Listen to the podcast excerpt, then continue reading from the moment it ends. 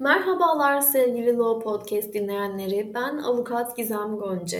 Bugünkü Eren Gonca Law Podcast serimizde sizlere birliği temsil yetkisinin geri verilmesi davasından bahsetmeye çalışacağım. Türk Medeni Kanunu'nun 191. maddesinde birliği temsil yetkisinin geri verilmesi davası ayrıntılı bir şekilde düzenlenmiştir. Koşulların gerçekleşmesi durumunda temsil yetkisinin geri verilmesine mahkeme tarafından karar verilebilir. Peki temsil yetkisinin kaldırılmasına veya sınırlandırılmasına ilişkin karar hangi koşullarda gerçekleşmesi durumunda hakim tarafından değiştirilerek temsil yetkisinin geri verilmesine karar verilebilecektir. Size öncelikle bu koşullardan bahsetmek istiyorum.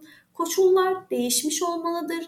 Eşlerden birinin istemi bulunmalıdır. Hakim kararı bulunmalıdır ve ilk karar ilan edilmiş ise değişiklik de ilan olunmalıdır. Koşullardan tek tek bahsetmek istiyorum. Koşullar değişmiş olmalıdır. Ne demektir? Türk Medeni Kanunu'nun 191. maddesinde bu konu az önce belirttiğim gibi detaylı olarak düzenlenmiştir. Temsil yetkisinin kaldırılmasına veya sınırlandırılmasına ilişkin kararın hakim tarafından değiştirilebilmesi için koşulların da değişmiş olması aranmaktadır. Bir diğer husus ise eşlerden birinin istemi bulunmalıdır. Temsil yetkisinin kaldırılmasına veya sınırlandırılmasına ilişkin kararın hakim tarafından değiştirilebilmesi için koşulların değişmiş olması yeterli değildir tek başına. Ayrıca aile mahkemesinin temsil yetkisinin geri verilmesini isteyebilmesi için de eşlerden birinin talepte bulunması gerekmektedir. Bir diğer husus hakim kararı bulunmalıdır noktası. Eşlerden biri birliği temsil yetkisini aşar veya bu yetkiyi kullanmada yetersiz kalırsa hakim diğer eşin isteme üzerine temsil yetkisini kaldırabilir veya sınırlandırabilir. Temsil yetkisi bu şekilde kaldırılan ya da sınırlanan eşe temsil yetkisinin verilebilmesi için yeni bir hakim kararı bulunmalıdır. Son olarak şartımız ilk kararlar ilan edilmiş ise değişiklik de ilan olunmalıdır demekte. Şöyle ki temsil yetkisinin kaldırılmasına veya sınırlanmasına ilişkin karar koşullar değiştiğinde eşlerden birinin istemi üzerine hakim tarafından değiştirildiğinde ilk karar ilan edilmiş ise değişikliğe ilişkin karar da ilan olunmaktadır. Size nasıl bir dava yaz, nasıl bir dilekçe yazmanız gerektiğinden bahsetmek istiyorum. Şöyle ki bu davanızı aile mahkemesinde açmanız gerekmekte. Eğer bulunduğunuz bölgede bir aile mahkemesi yoksa aile mahkemesi sıfatıyla Asliye Hukuk Mahkemesi'nde de davanızı açabilirsiniz. Dava dilekçenizde mutlaka davacı, davalı, adres, isim, soyisim ve TC bilgilerini yazmalısınız.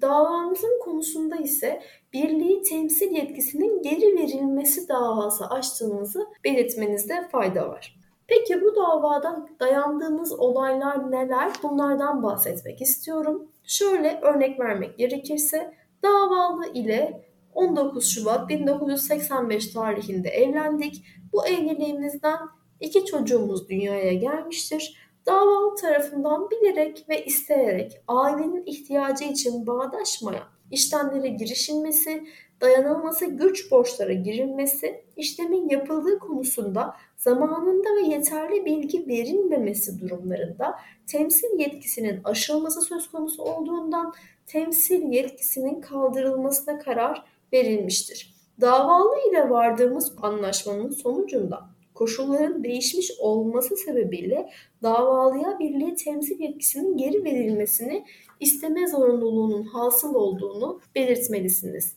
Ve mutlaka hakimin temsil yetkisinin kaldırılması kararını da dilekçenizin ekine eklemeniz gerekmekte ve değişen hususların neler olduğunu, değişen koşulların neler olduğunu da dilekçenize detaylı olarak yazmalısınız ki hakim tekrar davalıya birliği temsil yetkisini geri verebilsin. Bu konuda talep ve sonuç bölümünde de belirtmeniz gereken yukarıda açıkladığımız sebeplerin davanın kabul ile davalının birliği temsil yetkisinin geri verilmesine ve temsil yetkisinin kaldırılmış olduğu iyi niyetli tümcük kişilere karşı sonuç doğurması için hakimin kararı ile ilan edilmiş olduğundan davalının birliği temsil yetkisinin geri verilmesi kararının da hakimin kararıyla ilan edilmesini istediğinizi de mutlaka belirtmeniz gerekmekte. Burada hakimin kararını ilan etmesi